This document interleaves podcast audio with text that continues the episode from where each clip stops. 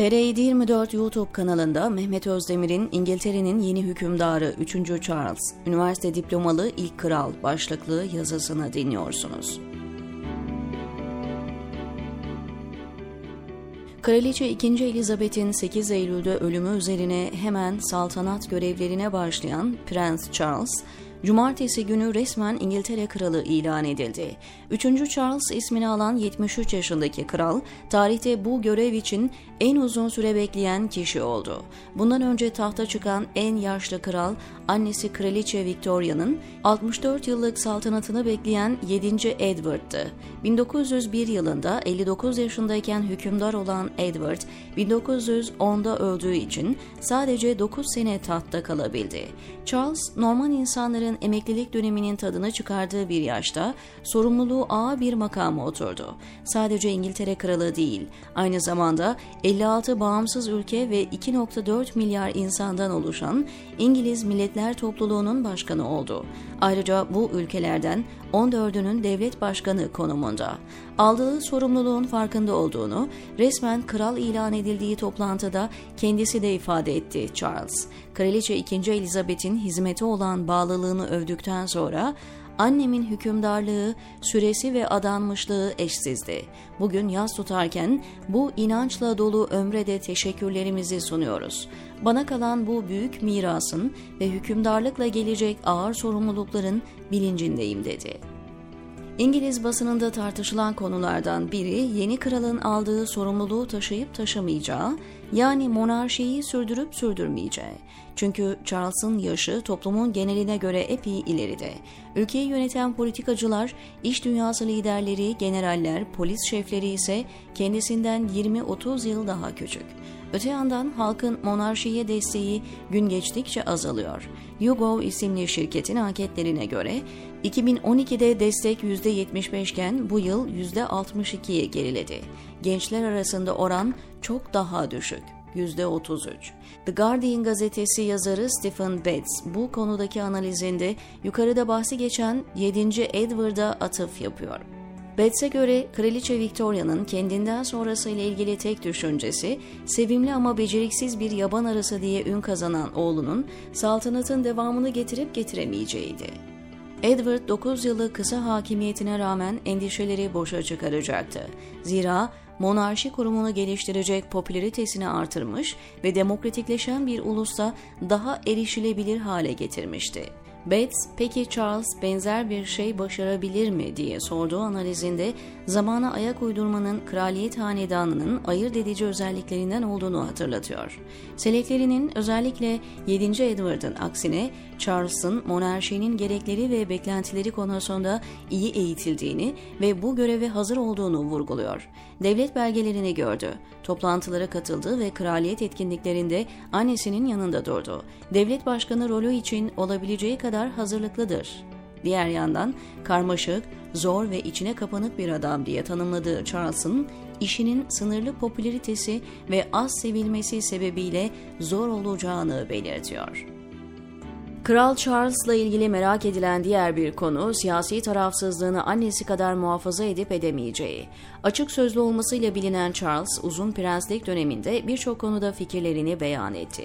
Bu yüzden kral olduğunda farklı davranamayacağı yönünde eleştiriler aldı.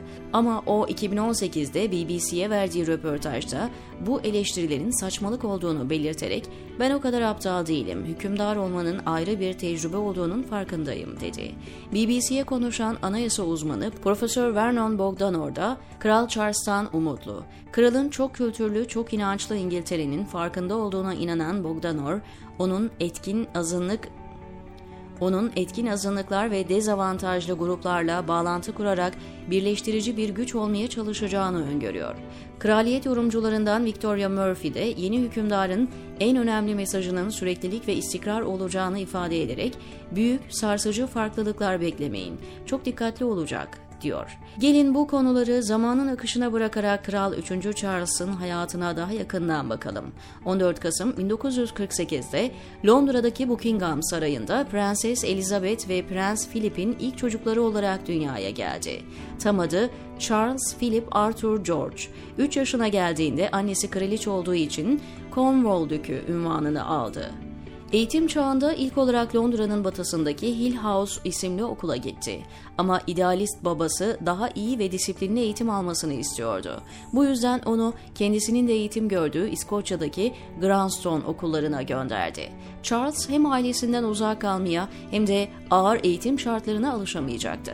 Sonraki yıllarda bu okulda zorbalığa uğradığını söyleyecek ve orada geçirdiği zamanı cehennem diye nitelendirecekti.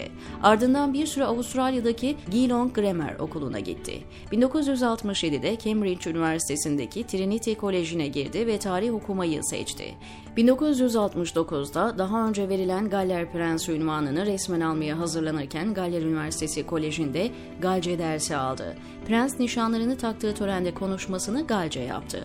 Cambridge'deki lisans eğitimini 1970'te tamamlarken 5 yıl sonra yüksek lisans derecesi aldı. Böylece İngiltere'de üniversite diploması alan ilk veliaht prens oldu. Önceleri prensler sarayda özel olarak eğitiliyordu. Charles Trinity Koleji'ne devam ettiği sırada Dryden Society isimli bir drama grubuna katıldı. Bu sürede skeçlerde ve revülerde rol aldı hatta kendi oyunlarından bazılarını yazdı. Ayrıca violensel çalmayı öğrendi. Üniversite sonrası Kraliyet Hava Kuvvetleri ile Kraliyet Donanması'na katılarak askeri eğitim aldı, helikopter pilotu oldu, teğmen rütbesi kazandı, 6 sene kadar İngiliz ordusunda görev yaptı. Charles mimariye özel ilgi duydu. Modern mimari konusunda açık sözlü bir eleştirmen oldu. Konuyla ilgili görüşlerini A Vision of Britain adlı eserinde dile getirdi. 1989 yılında bir Britanya vizyonu, mimarlığa kişisel bir bakış kitabını yayınladı. Üç sene sonra Galler Prensi Mimarlık Enstitüsü'nü kurdu. Burası sonradan kentsel dönüşüm ve kalkınma projeleriyle ilgilenen bir yardım kuruluşuna dönüştü. Prens Charles 1970'te şimdiki eşi kendisinden bir yaş büyük Cemilla Parker'la tanıştı ve yakın arkadaşlık kurdu. Cemilla üst sınıftan varlıklı ama kraliyet çevresinden olmayan bir ailenin kızıydı. Aynı zamanda Andrew isimli bir kraliyet suvarisiyle ilişkisi vardı. Cemilla 1972'de Charles askeri görevdeyken biraz da kendisini kraliçe olmaya uzak gördüğü için Andrew'le evlendi. Charles ise 1981'de tanıştığı Kont Spencer'in kızı Lady Diana ile kısa süre içinde evlendi. Aslında Diana Charles'ı ilk olarak Albası'nın erkek arkadaşı diye tanımıştı. Kraliyet düğünü televizyonda canlı yayınlanan ve yüz milyonlarca insan tarafından izlenen küresel bir medya olayına dönüştü. Çiftin ilk çocukları Prens William 1982'de, ikincisi Prens Harry ise 1984'te dünyaya geldi. Bu arada Charles ve Camilla birbirlerinin hayatlarında yer almaya devam etti. Aynı sosyal çevrelerde yer aldılar hatta Charles ve Camilla'nın eşi Andre ile birlikte polo oynadı. Medyada ise Charles hakkında sadakatsizlik haberleri çıkmaya başladı. Haberler zaten eşiyle ilgili şüpheler taşıyan Prens Diana'yı çileden çıkardı. Zaman içinde aradaki gerginlik iyice artınca 1992'de ayrılmaya karar verdiler.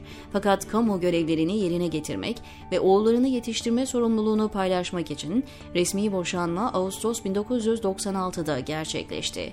Bundan bir yıl önce de Camilla eşinden ayrılmıştı. Prenses Diana ise 1997'de Paris'te geçirdiği trafik kazasında hayatını kaybedecekti.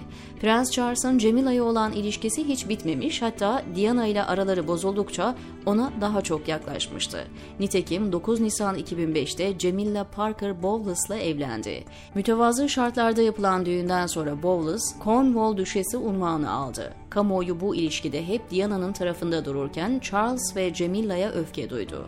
Bu yüzden evliliğe toplumsal bir tepki geleceği yönünde endişe vardı fakat aradan uzun zaman geçmesi özellikle Charles'ın bu süreçte dikkatli davranması kamuoyunu yumuşatmıştı. Nitekim çiftin evliliği pek coşkulu olmasa dahi iyi dileklerde bulunanların tezahürat ve alkışlarıyla karşılandı. Prens Charles, mimarinin yanı sıra çevre kirliliği, küresel ısınma, organik tarım, eğitim, şehir planlaması, bitkisel tıp konularına da duyarlı bir isim. Bu alanlarda faaliyet yürüten 16 farklı yardım kuruluşu var. Ancak söz konusu kuruluşlara gelen yüklü bağışlar zaman zaman tartışma konusu oluyor. Örneğin Usame Bin Laden ailesiyle Katar Başbakanı'ndan birer milyon sterlinlik bağışlar alındığı medyaya yansıdı. Charles ise bağışların müfettiş denetimlerinden geçtiğini söyledi. Hayır kurumlarına bağış karşılığında Suudi bir iş insanına vatandaşlık vaat ettiği iddiası da soruşturma konusu oldu.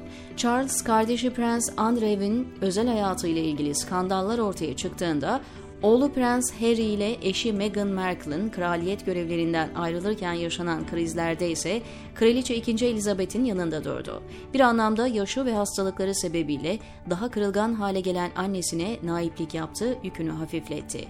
Kral Charles'la ilgili bilhassa sosyal medyada konuşulan bir diğer konu parmaklarının şişmesi ve kızarması. Fotoğraf karelerine yansıyan kralın şişmiş parmaklarından sosis parmaklar diye bahsediliyor. Fotoğraflardan aynı sorunun ayak parmaklarında da yaşandığı anlaşılıyor. Bu durumun sebebiyle ilgili çeşitli rivayetler yazılsa da şimdiye kadar resmi bir açıklama yapılmış değil, diyor Mehmet Özdemir TR724'deki köşesinde.